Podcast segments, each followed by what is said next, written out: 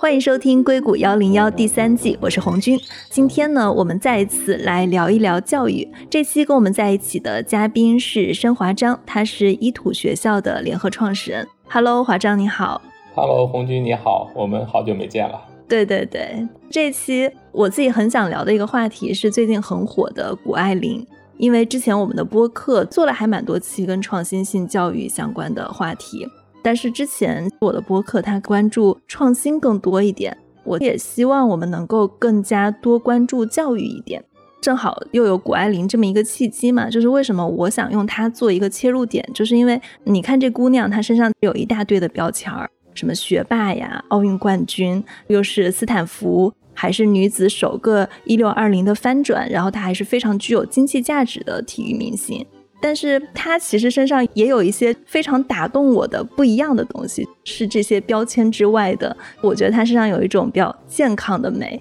这期我们就很想聊一下，在谷爱凌身上什么东西，或者她的哪些教育的元素是我们可以去复制的，哪些是不可以的，我们到底是需要怎么样的教育。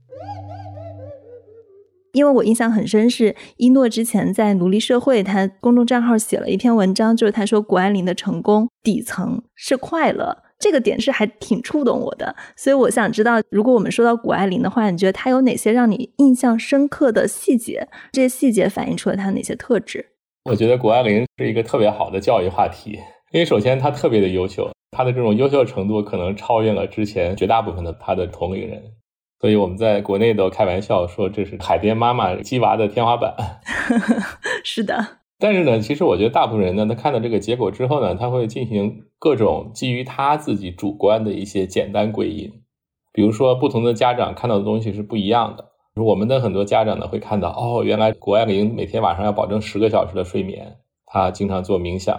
那换一个家长呢，可能马上就看到了那个海淀黄庄的那个补习班，就会觉得很遗憾，哎呀，那个补习班现在没有了，十天顶一年，那我的孩子去上一个月不顶三年吗？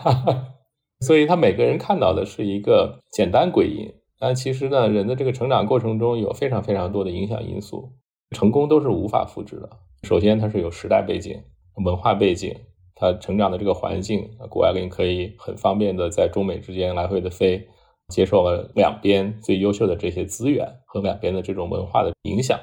要说到细节呢，其实我看到的几点，第一点就是他真的是发自内心的特别热爱这个东西，热爱滑雪，哎，热爱滑雪，他也热爱学习啊，就他也是个学霸，他的那种热爱，就那种内驱力是装不出来的，那个东西是一个孩子他的成长过程中最最宝贵的东西。可能大家都注意到了，就是他的妈妈其实一直是反对他去滑雪的，特别是高台花样滑雪很危险嘛，你看他自己也负伤好几次。你看他妈妈其实是没有太强的功利性的，或者至少在他开始做这件事的初始，现在我就不知道了，他是非常客观的在看这个孩子怎么样对他的成长是最好的。但是我看到了他妈妈的包容、鼓励和他的热爱。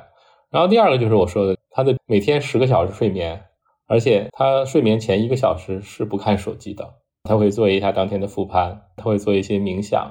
他在过一个非常健康的生活，而且他也不焦虑，他也没觉得哎呀这些信息我一定要获取一下啊，我不获取我就落后了，就他在过一个很平衡的生活，他没有被焦虑所裹挟。还有一个细节我特别喜欢的，网上有一个谷爱凌十二岁时候的一个演讲，很多人可能也看过，那会儿十二岁应该还是一个小学生嘛，小学还没有毕业，但是那会儿他已经开始参加美国国内的滑雪比赛，而且已经开始得很多奖牌了。那个演讲呢，讲到了他对这个运动的热爱，而且它里面也讲到了他对男性女性不平等的很多观点。所以你可以看到他的那种社会责任感绝对是超越他这个年龄的一个成熟度，这是我看到的几个细节。他特别享受这个过程，我们不要看到这个单一结果，因为最后其实是一个统计的结果，留下来的是你看到的，还有很多最后没有胜出的，那是你看不到的。是的，所以我觉得他可能胜出的，除了我们说天赋、努力，还有很多是他所生活的环境的眼界、思维方式，包括生活方式。其实我今天是第一次知道这个细节啊，就是你说他睡前一个小时不看手机、冥想，我觉得大部分人可能都知道睡前刷手机不好，但是他们做不到。他能够培养这样一种习惯，同时他还愿意去比如说尝试一下冥想，这种可能是现在在硅谷特别流行的这种运动。首先你得有这么多理念，你得有很多超前的观念，你还得知道怎么冥想，冥想是好的，你还得知道睡前不刷手机，这个太难了。我觉得跟家庭环境的因素，包括他所处的社会关系也很大。我自己对谷爱凌印象比较深刻的，就是我记得她当时在第三跳的时候，她妈妈让她不要去尝试一六二零的翻转的动作，因为她之前其实有试过，但是从来没有成功过，最后她选择了去挑战这个动作，最后她挑战成功了。但是其实如果从之前的概率来说啊，她当时第二跳她的那个比分是有一点点落后的，第三跳如果她没有跳好的话，相当于就毁了，也有可能受伤，但是他还是在这样一个压力很大很大的情况下，他选择了去挑战，去突破自我。这个细节我看到的时候，我就觉得这个姑娘特别圈粉。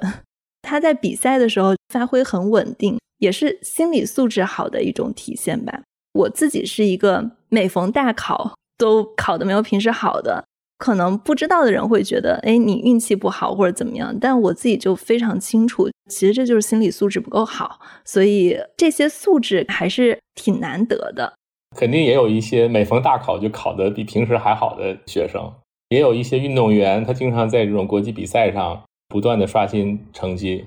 这真的就是一个心理素质很有关系。是的，在我自己慢慢成长的过程中啊，我也在想是为什么，就是我觉得他可能就是因为他参加的比赛多，他练习的多。我觉得其实是因为他比较经常的可以进入一种心流状态。你可以想象一下，一个孩子还不到十八岁，他有这么多的成就，每天还要睡那么长时间，你可以想象他做每一件事情的时候效率有多高，肯定是来自于他的当时大脑所在的那个状态。专门有一本书是讲心流的，就是一个人他处于心流状态和非心流状态，这个效率的差距是特别特别大的。我觉得我们的很多家长可能过于关注这个孩子有没有学这个东西，有没有花足够多的时间去做这件事情，那可能就没有花足够多的时间来思考怎么让我的孩子有更多的时间处于一个心流的状态。这一点非常好，因为比如说大家都在说现在谷爱凌的妈妈是教育界的天花板，大家看到了她在美国学滑雪、学芭蕾、拍广告，同时在海淀黄庄学习奥数。我观察到啊，这种教育方式也是现在新一代硅谷比较精英的华裔家庭的标配了。大家冬天可能都会带娃去塔后滑雪，夏天因为在这边多多少少中文会是有一些落后的，所以也会想要送回国参加一些夏令营，或者去海淀黄庄学习一下奥数。这些表面上的事情我们都可以看到，但是就像你刚刚讲的这个心流体验还有注意力，这个是很不容易看到的。你觉得我们从谷爱凌的身上，它有哪一些是大家可以复制的，有哪一些是我们很难去做到去复制的，从教育的角度来说。看谷爱凌这个案例呢，如果我们看到的是那些外在的那些结果，那跟我们普通人其实就没什么关系，因为对任何一个普通人这个是完全不可能的。这里面有多种因素，简单的讲就是冰雪运动就是特别花钱，就肯定有人算过账的。谷爱凌培养到今天用人民币来计算的话，是千万级的投入，所以这普通人根本是望尘莫及的。但是如果我们看内在，我们如何能让这个孩子一直有内驱力，如何有热情，如何能享受过程，如何能在做事情的过程中能够有一个心流体验，有一个高效的一个过程，而且他在这过程中收获了很多快乐，这件事情是有关系的。这件事情就可以跟每个人都有关系，因为我们可以把这方面的理解和做法能够复制到我们生活中的所有的事情中去。所以单一就这个目标是不可复制的，其实就是所有的我们在公众媒体上看到的这些优秀人物的结果基本上都是不可复制的，对普通人而言。那这里面的各种偶然因素、客观因素太多了，但是呢可以复制的就是谷爱凌成长的这个小环境里面，他是怎么做到的，他是如何做规划的，他的顶层的思维方式和逻辑是什么，就是他的指导思想是什么，他日常生活中每一天是怎么过的，是怎么保护这个孩子的状态。但你觉不觉得反而做到这一部分是很难的？比如说你让很多妈妈花钱去报一个海淀的奥数班，可能他们拼一拼还能做得到，但是比如说你让一个妈妈在孩子成绩不好的时候，或者不想做某件事情的时候，她真的可以不做，她有选择去保护她的内驱力。因为我觉得它是跟家长的眼界还有思维方式是相关的，这个反而是比较难的。你说的很对，很多教育方面的决定啊，或者做法都是反常识的。大多数人的做法，其实我们基本上就不用动脑子就可以下这个决定，因为它如果是符合教育的，那为什么大部分的孩子他的结果没有那么好呢？其实从人的角度来讲，他肯定会选择做一件他觉得容易的事情。送到海淀黄庄是容易的，我只要掏钱刷卡就可以了。对，每天按时接送就完了。还有班车，我也不用思考，就是每天关注孩子的状态，每天思考我如何让孩子今天更开心，状态更好，帮助孩子去解决他在学习生活中遇到的困难和挑战。这个反而是要花很多心思，花很多时间的。这个是更累的，所以大部分人不会做这个选择。其实就看你内心想要什么。当然扯远了，我们很多成人他可能生活啊、工作啊，他自己也很忙，他自己可能就已经很累了，所以他对育儿这件事情他可能就没有那么多的心力，这也是另外一个客观原因，这个就是更大的一个社会原因。我对你刚刚说的谷爱凌是一个很有内驱力的人，我是非常感兴趣的。我们怎么样去培养一个孩子的内驱力，还有他真正能够去热爱一件事情，他是发自内心的喜欢，所以他才做这件事情，并且去保护他内心的这种热爱。因为你现在也做教育嘛，一土我看你们的口号也是叫做内心充盈的乐天行动者，理性创新的高效学习者。对对对，我特别喜欢前半句，内心充盈的乐天行动者。我就很好奇你们会怎么样去培养内驱力呢？你喜欢第一句话，我们也喜欢第一句话。一土的大概头一两年我们只讲第一句话，没有后面那句话。但后来我们逐渐意识到，我们还是要回到现实世界，就是教育它是一个平衡的事情，所以我们讲我们要做现实的理想主义者。如果只有第一句话的话，那就是一个理想主义者，但是他回到现实世界，他是不是有足够强的学习能力、解决问题能力、与别人相处、与别人协作的能力，这些东西也很重要。内心充盈的乐天行动者这个事情呢，它不是培养出来的，其实它是我们内心就已经有的，而且从生下来其实就有。你也有小朋友，我们家也有小朋友，小朋友刚生下来，你是不是觉得特别有活力，他特别有好奇心，他会积极主动的去做各种各样的事情，所以他内心的那种探索世界的东西是一直都在那儿的。他只是在这个成长的过程中，因为各种各样的原因，可能逐渐的被压制住了，或者被消耗掉了。所以我们首先是相信每个人他自己内心是有这种无限能量的。我们看到其实小孩子也特别有智慧，所以我们要也要相信我们自己也很有智慧啊。只是说我们因为各种外界的原因，它被盖住了。像一诺说的，就是内心的那个岩浆被岩石盖住了，或者说地底下的泉水被地面盖住了。所以我们需要做的事情实际上是构建一个环境，能够让这个东西能出来。其实我们是需要有一个好的土壤，在这个土壤里面有好的文化，包容和支持的文化。可以举个例子吗？比如说我们怎么样去保护小朋友的这种热爱，跟如何去培养内驱力，或者我们把内驱力分解一下。对，我可以举个例子啊。这个内驱力下面还有是安全感，安全感来自于他可能做一件事情，比如说跟父母的期望不一致，而我们怎么对待他。因为其实人都是从犯错误中成长的，如果他每件事情都做对了，他是没有成长的。人的成长来自于这个大脑里面的神经元的重新连接，只有在犯错的时候他才会思考，他才会去做这个重新连接。所以我们如何对待每一个人，他要么就是犯错，要不然就是这件事情和你的期待不一样。我们一土有一个给反馈的模式，我们叫做具体友好有帮助。比如说你看我们教育孩子已经有共识了，你也不要单纯的夸哦你好棒啊，我们肯定要说，哎，我看到你做到了什么什么，哎，我觉得你非常了不起，这是具体的反馈。我们一般不建议夸孩子说你好聪明啊，会夸他说说你很努力，我看到你的付出，我觉得你在为这个目标努力，我觉得你很棒，来给你点赞，是吧？类似这样的。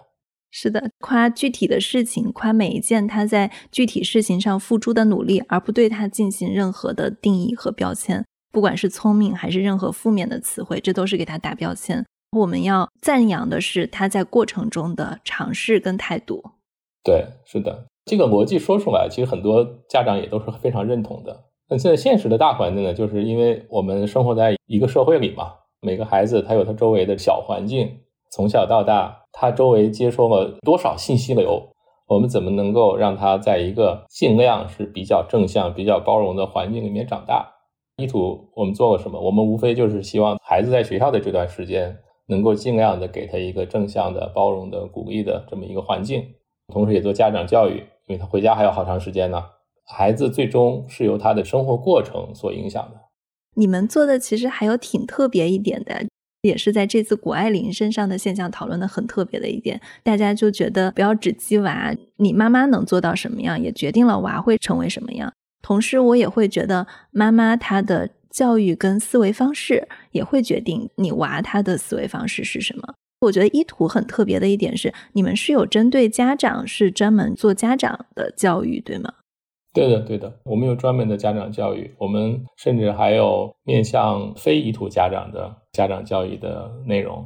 我们在线上有一个叫依图全村的社区，社区里面现在也聚集了好几千家长。我很好奇，比如说你们为什么决定要去做家长教育这件事情？为什么做家长教育啊？其实这就是我做依图学校做了几年之后一个最大的发现，教育最后都是成人的问题。成人眼睛总是盯着孩子，父母天天看着孩子，但其实只要父母做得好，孩子就会好。实际上是父母的自我成长，父母的自我成长比教育孩子难多了，因为我们已经成人了，你的今天是你过去整个人生经历所受的各种影响的总和。那一个六岁的孩子他只受了六年的影响，但一个三十六岁的成人他受了三十六年的影响。所以你想这个很多根深蒂固的东西，你想改变一个成人比改变一个孩子难得多得多。我们小学为主，我们也有幼儿园，也有初中，我们发现其实孩子是特别容易被影响的，它是一个很打开的状态。但是我们看到有一些家庭他最大的障碍其实是他的父母，因为父母他都是成人了，很多根深蒂固的东西你跟他要反复的讲，他还不一定改变。就从我们自己自身就可以，成人的改变型的这种心态的人其实并不多。我们可以问我们自己，你觉得你还会发生本质的变化吗？就比如说，你觉得你性格还有可能变吗？你觉得你有可能去从头学一个东西吗？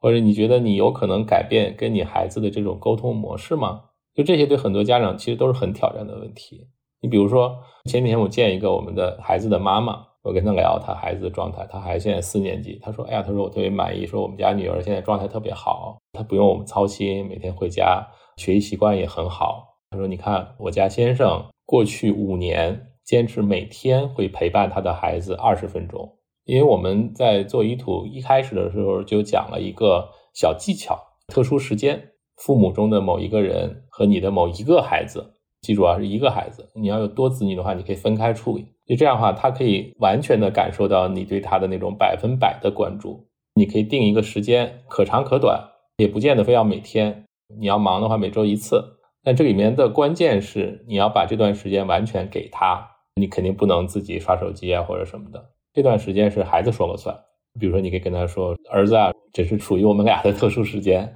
做什么你做主。比如说你要看书，那你要去问儿子的 ask for permission， 因为他也未必说咱俩聊天吧或者咱俩玩吧，那我要打游戏，那你就在边上陪着他。那你想看书，那你要问他说，哎，你打游戏我看书可以吗？就反正都是一些小技巧啊，总之这个目的就是你跟孩子之间会形成一个一对一的很深的连接啊！你看就这么一件事情很简单，那我们这个孩子的爸爸做了五年每天，那最后的结果就是他的孩子状态非常好。这件事情看起来很简单，但是你要真的能做到吗？其实也很难。我觉得这确实是一个非常好的改善亲子关系的方法，这个方法特别好用，这个方法你对你成人的孩子都管用的，比如说你有一个二十多岁的成年的孩子，你都仍然可以用这种方法。哇，这个方法是怎么想出来的？太厉害了。这方法就是国外有一位教育专家的方法。这就说到这个教育的底层，教育底层实际上是人和人之间的关系。我上学期在学校我也教了一门课外课，因为我觉得我需要有一些一线的感受。那我最后的感觉就是说，这个教育怎么才能发生呢？你真的还是要先和你的学生建立起关系。我每天在校园里看到他们，他们后来就认识我了，你彼此之间有一种很美好的关系之后呢，你再去做这个教育就容易了。这个在师生之间啊，父母和孩子之间啊，都是通的。而且我不知道这个代表普遍现象，就我自己还有我身边观察的现象，就是通常一个孩子某一个科目很好，跟他很喜欢那个科目的老师是有很大关系的。是这样，成人也需要内驱力去改变自己。你看家长的功课就是怎么让我的孩子更喜欢我，那老师也一样。你们现在其实是做小学教育，我注意到你们还把这个教育向幼儿园延伸了一步，对吗？对的，我们现在有幼儿园，从三岁开始。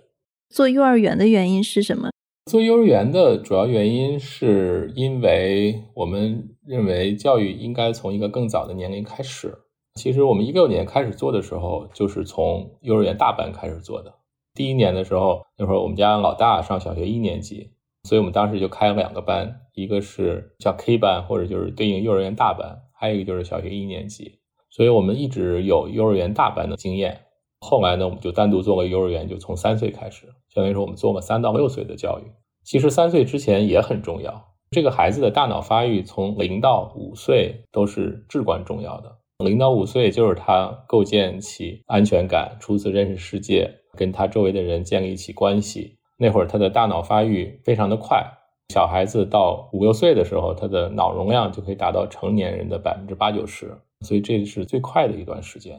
而且这段时间尤其也要做家长教育，因为这段时间家长的作用特别大。但我们现在只有能力做到三到六岁的，我们从三岁开始介入教育，最早其实就是安全感、生活习惯，然后到了四岁五岁带他去户外接触一些最基本的知识性的东西。所以我们自己的幼儿园大班的孩子衔接小学就是一个非常自然的一个过程，因为我们的各个学段之间，从课程的角度，从成长体系的角度，都是自然衔接的。因为一土其实是横跨中国跟美国的，你觉得现在在硅谷新一代的华人、啊、他们是怎么样去育娃的？跟以前的一些传统思维他们有什么不一样的地方吗？我的感受就是硅谷的新一代华人和国内这些条件比较好的或者意识比较先进的家庭，因为现在信息都是非常同步的，所以呢，他们这个底层对教育的认知，因为他们本身很多都是高知家庭出来的，大家从视野、从信息的角度来讲，现在互联网时代也没有区别，所以呢，他们的从育儿这件事情整体策略角度来讲，其实也没什么区别。中国的家长呢，都非常重视教育，而且也重视各方面的均衡发展，所以我们现在有这些全方位优秀的孩子，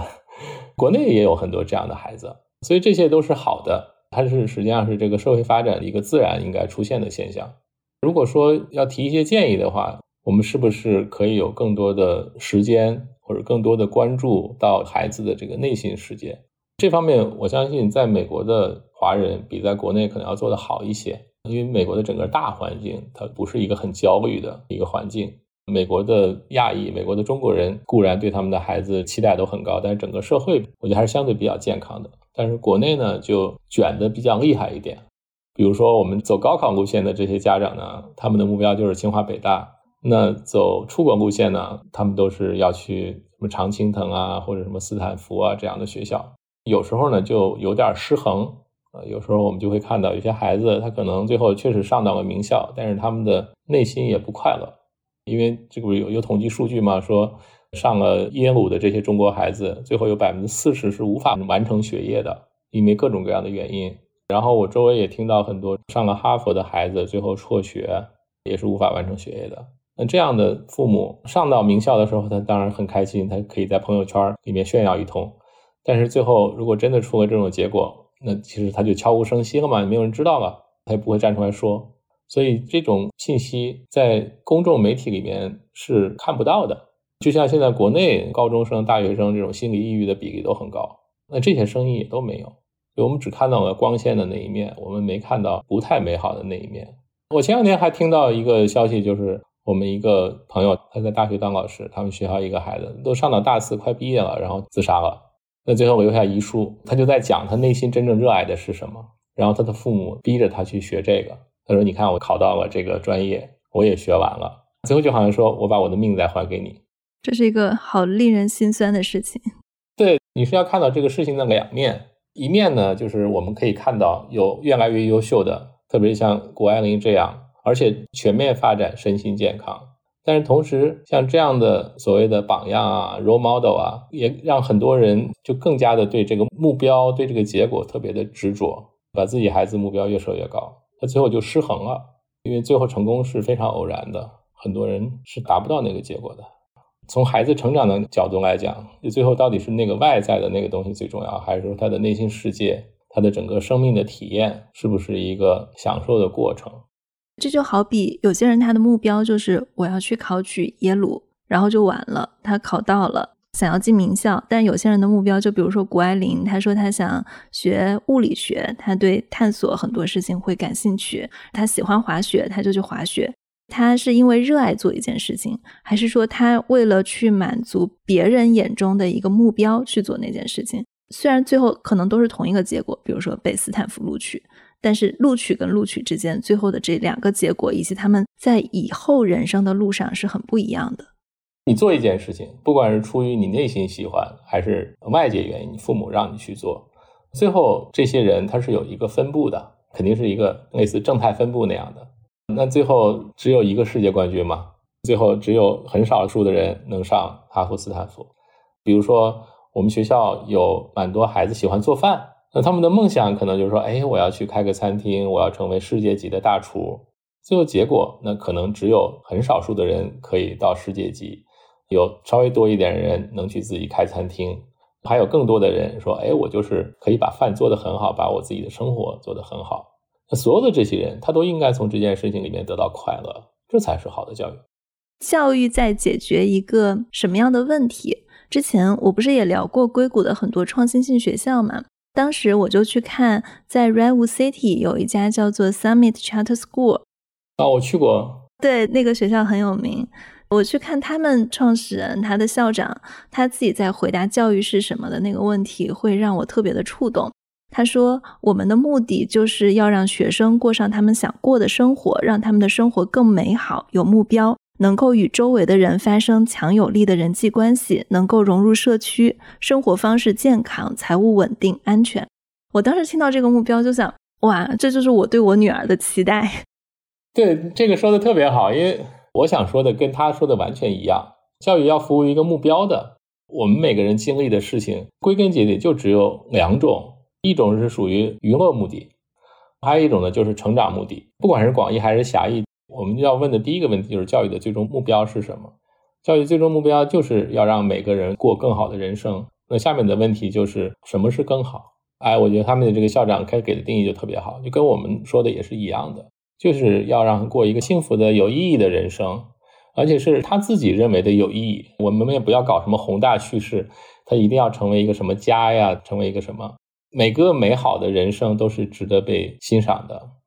对对对，他当时在讲出他自己这个教育的目的的时候，他也当时讲到了自己的经历。我看他自己经历的时候是非常的感慨的。他小时候他爸爸妈妈是离婚的状态，他在学校状态就一直不是很好，是因为他在家遭受了家庭暴力，他爸爸打他，老师就在问他话，比如说你为什么作业没有写完，你为什么每天都邋邋遢遢的，你为什么不梳头发，不戴什么什么你就来学校了。这是一个小孩嘛，爸爸又家庭暴力，非常的害怕，老师又是带着一种指责性的语言来去说他的。他就说他当时在面对老师的时候他其实非常害怕，他想告诉老师他所遭遇的一切，但是他开不了口，不知道该怎么去表达自己，他也不会开口。他说他亲眼看见他爸爸杀了他的第二任妻子，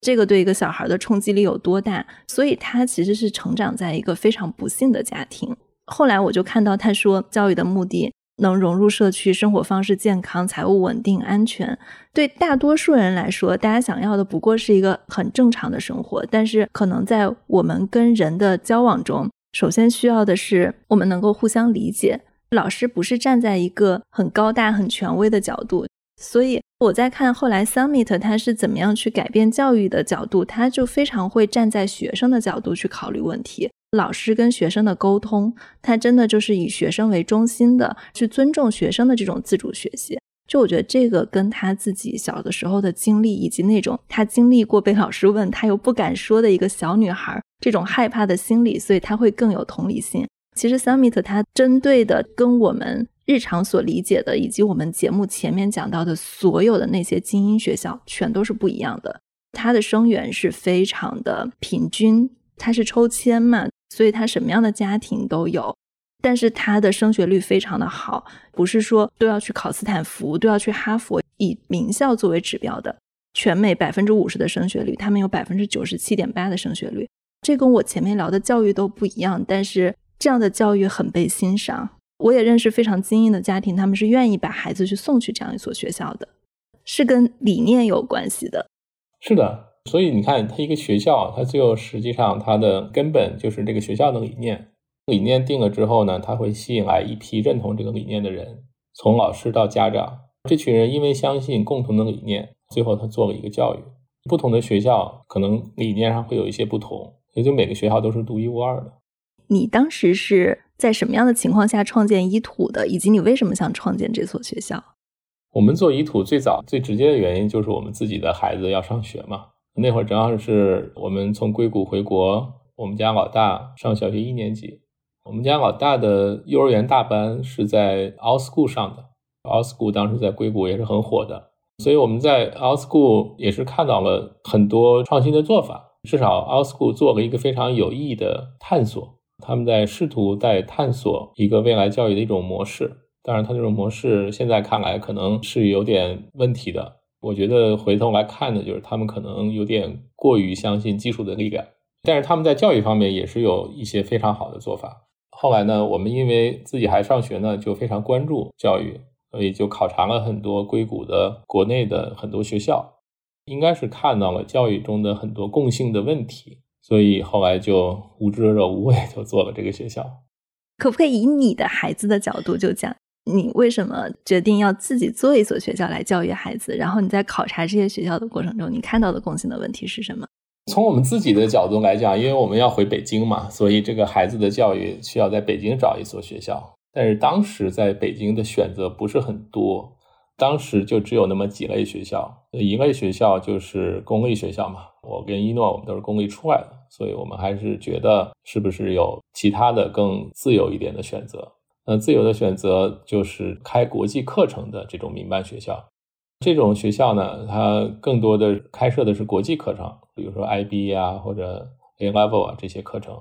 那这种学校普遍英语的比例比较高，里面是一个很强的西方的一个文化体系，所以我们还是非常希望我们的孩子能够在一个中国传统文化的这么一个浸润下面长大的，所以当时这个也 pass 掉了。而且还有一个比较大的原因就是我们在某些这样的学校里面感受了非常强的一种，要么就是叫贵族气息，要么就是这个阶层的优越感，所以我觉得跟我们的底层价值观也不是特别符合。后来就看北京的一些其他的更加小众的一些民办学校，可能位置都会稍微偏一点，那这些学校呢也各有各的困难，会局限于一些师资方面啊，或者有的学校会更加的偏重于传统文化方面，有没有去对于现代科技的一些东西又是一种比较拒绝的状态，所以我觉得这些都不是我们心目中最理想的学校，所以后来就做了这个探索。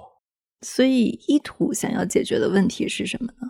如果用系统思维来看的话，我们一直讲就是我们希望构建一个人生的操作系统。嗯，这个操作系统说起来有点大啊，但是你想我们作为一个人，我们大脑就是个超级计算机，人大脑的复杂度和世界上所有的联网的电脑合在一起的复杂度是差不多的，所以你想想，所以人的大脑是一个非常复杂的系统。但是你看我们的大脑是非常容易被各种情绪所左右的，大家可以想象一下我们平时的各种情绪变化呀，各种行为是不是都是被外界影响的，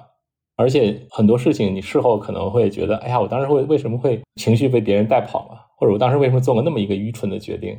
就相当于说我们接受各种外界刺激，而这个外界刺激在大脑里面经过大脑的计算机处理了以后，我们就会产生一个反应，这个反应要么是情绪层面的，要么是行为层面的。如果事后复盘的话，你会发现你的这些情绪变化和你的这些行为选择其实是非常随机的，或者说是没有统一的内在逻辑的。比如说这个从教育的角度来讲，你会经常看到网上有很多讲教育的文章，把它们放在一起看的话，就会发现他们讲的完全都是自相矛盾的。同样一个场景，这篇文章就会讲你应该这么做，另外一篇文章就会讲那么做，而且还都是专家讲的。实际上呢，他们有可能都不对，也有可能都对，因为我们面对的情况其实是不一样的，我们面对的孩子也是不一样的，啊，它最后是一个个性化的选择。但这个选择怎么做出呢？你想，其实最后实际上是每个人他要有一个他自己的一个操作系统，这个操作系统里面肯定是要有一套帮助他做决定的系统。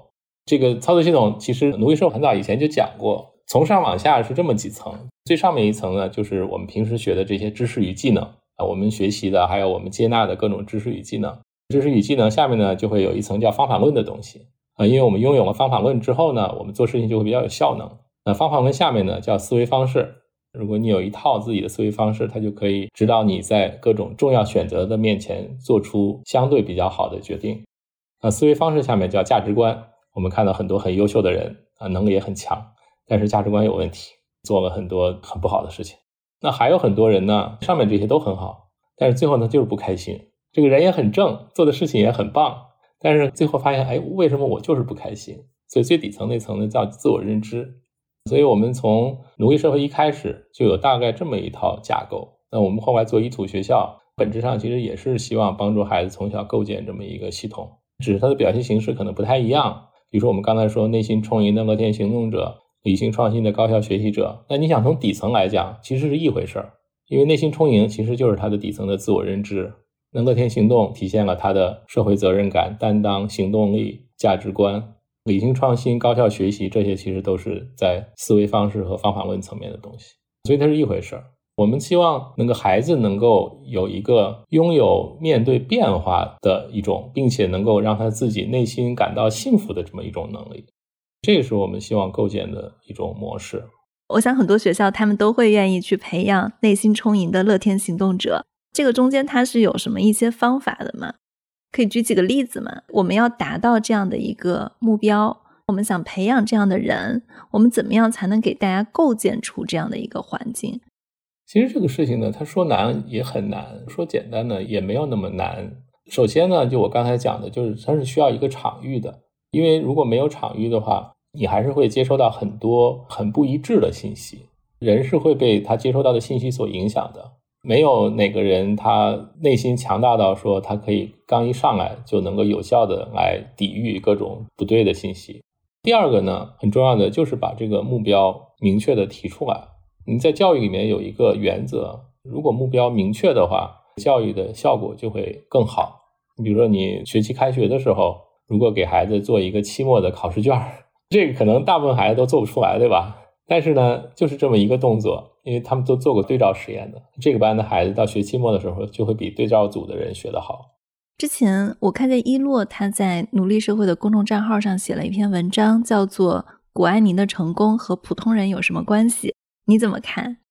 如果我们能够看到他的成功里面的那些宝贵的东西，那些对我们每个人有价值的那些东西，其实跟每个人都是有关系的。就是我们要关注到内心，关注到个体。归根结底啊，我们每个人最应该关心的其实就是你自己，而且关心的就是你自己作为一个个体，你这一辈子过得怎么样？我经常会问我自己说，哎呀，我今天到底是亏了还是赚了？今天过去就过去了。每个人的人生都是一个主观过程，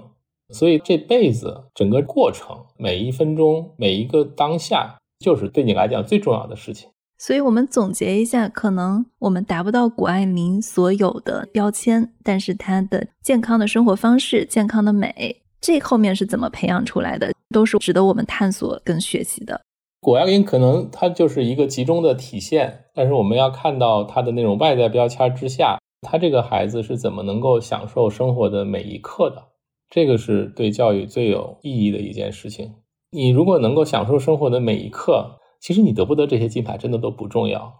而且我觉得一诺文章里面有一点写得很好，就是说赢者只有那么一两个，如果从这个输赢的角度来对比的话，绝大部分人都是输家，所以我们没有必要去争这个输赢。我们在每一个运动里面，我们所享受的快乐跟我们有没有突破自己的这种成长。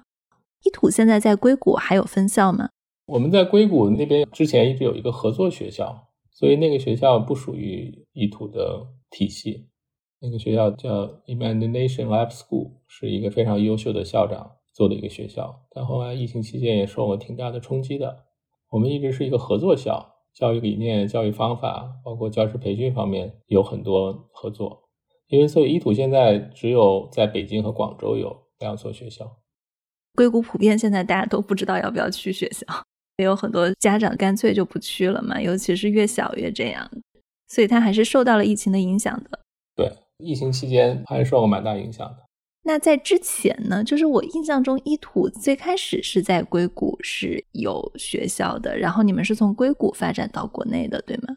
哦，不是的，我们最早就是从北京开始的。哦，从北京的，我可能有误解。是的，我们从北京最早第一年是从两个班三十一个孩子开始的，我们最早是三间教室五个老师，从小学和幼儿园大班开始。那今年算下来是不是应该有第一届小学毕业生了？会的，对，今年六年级毕业。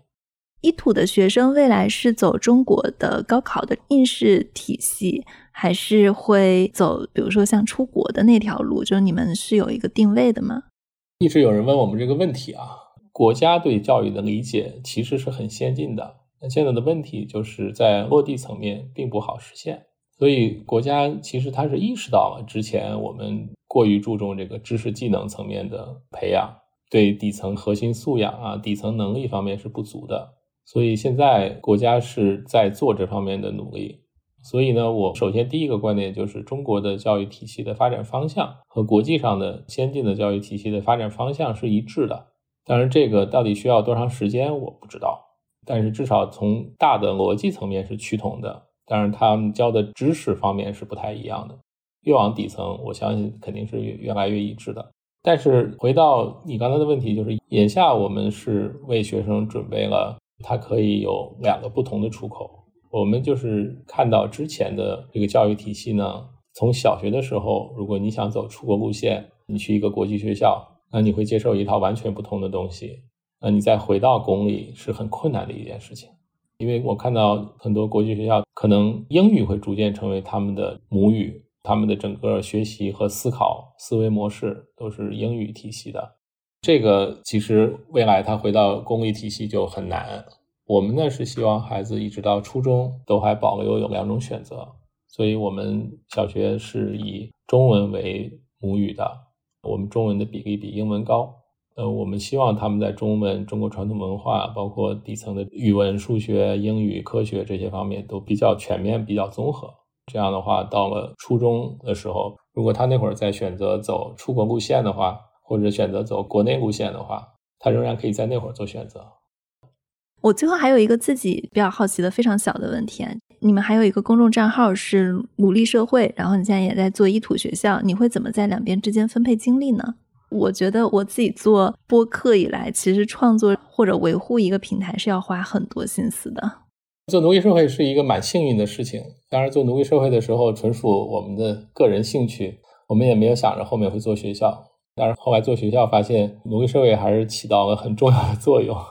就是因为我们一直在讲我们相信的这些理念，然后我们吸引来了一批认同我们理念的人，所以从整个一土的角度来讲，它跟奴隶社会的内在逻辑都是一致的，所以奴隶社会对我们非常重要。奴隶社会目前呢占我的时间不是特别多，因为它还是有一个蛮高效的一个编辑团队，但是所有的文章我都是看的，我会确保奴隶社会的文章它的内在的逻辑和它的价值观导向尽量是一致的。你看我们一土，我们做幼儿园、做小学、做初中，我们做家长教育，我们也做教师培训，所有的这些体系从目标到原则到方法里面的价值观，其实它内在都是要有一致性的，这是我很重要的一个工作。所以其实我主要的时间有一部分是花在了内容层面，一土做的所有的事情它的内在的逻辑的一致性、内在价值观的一致性和调性的一致性，就大家可能看我们的内容可能觉得我们的调性都比较像，用奴隶社会的说法就叫不端不装，用一土的说法就叫比较土或者叫比较接地气，从内容到调性我要保证他们是比较一致的。我还有另外很多时间就是在具体的运营和管理工作，就是怎么能够在一土的场域里面，在这个小的社区里面，怎么能够构建一个比较和谐的、包容的、关系比较美好的这么一个支持性的文化。其实简单的讲，就是我做的事情一部分是理念层面的工作，一部分是构建土壤、构建环境的工作。这就是创始人主要做的工作嘛。把握一些价值观，我们要创建一家什么样的学校，另外就是我们要去怎么样把这个落地。对，是的。其实我在做这个选题的时候，就是为什么要聊谷爱凌，也是一个非常简单的想法，我就是想撕开她的那些标签，聊一些它稍微内在一点的东西。我觉得今天我们稍微有一点点零散的聊了很多跟教育，包括教育本质相关的东西，也希望能够给听众一点点的启发。那感谢华章，谢谢。嗯，谢谢。那对于还没有听够的听众，硅谷一零一的第二期视频上线了，我们对红杉是如何布局区块链，它最近的一系列大动作做了一些比较系统的拆解。不管对风险投资或者是区块链感兴趣，大家可以在中国所有的主流的视频渠道找到我们。那对海外的听众来说，我们这两天是刚刚的把 YouTube 的视频号开通了，大家可以在 YouTube 中搜索硅谷一零一来找到我们。另外是做一个小勘证，我们说有 百分之四十 的耶鲁大学的中国留学生无法完成学业，无法完成学业是一个口误，其实是有 百分之四十五 的中国留学生称有抑郁症状，而耶鲁的一份研究显示啊，其中还有 百分之二十九 的人称有焦虑症状，而对比美国的数据呢，它的抑郁跟焦虑的比例大概是在 百分之十三 左右，所以我觉得这个现象还是非常值得我们去警醒跟反思的。这就是我们今天的节目，如果大家喜欢我们的节目，可以在你所收听的音频渠道来订阅我们，也记得给我们写一些具体友好有帮助的留言，写留言和评论可能也是我们自己锻炼自己反馈能力的一部分。那谢谢大家的收听，谢谢。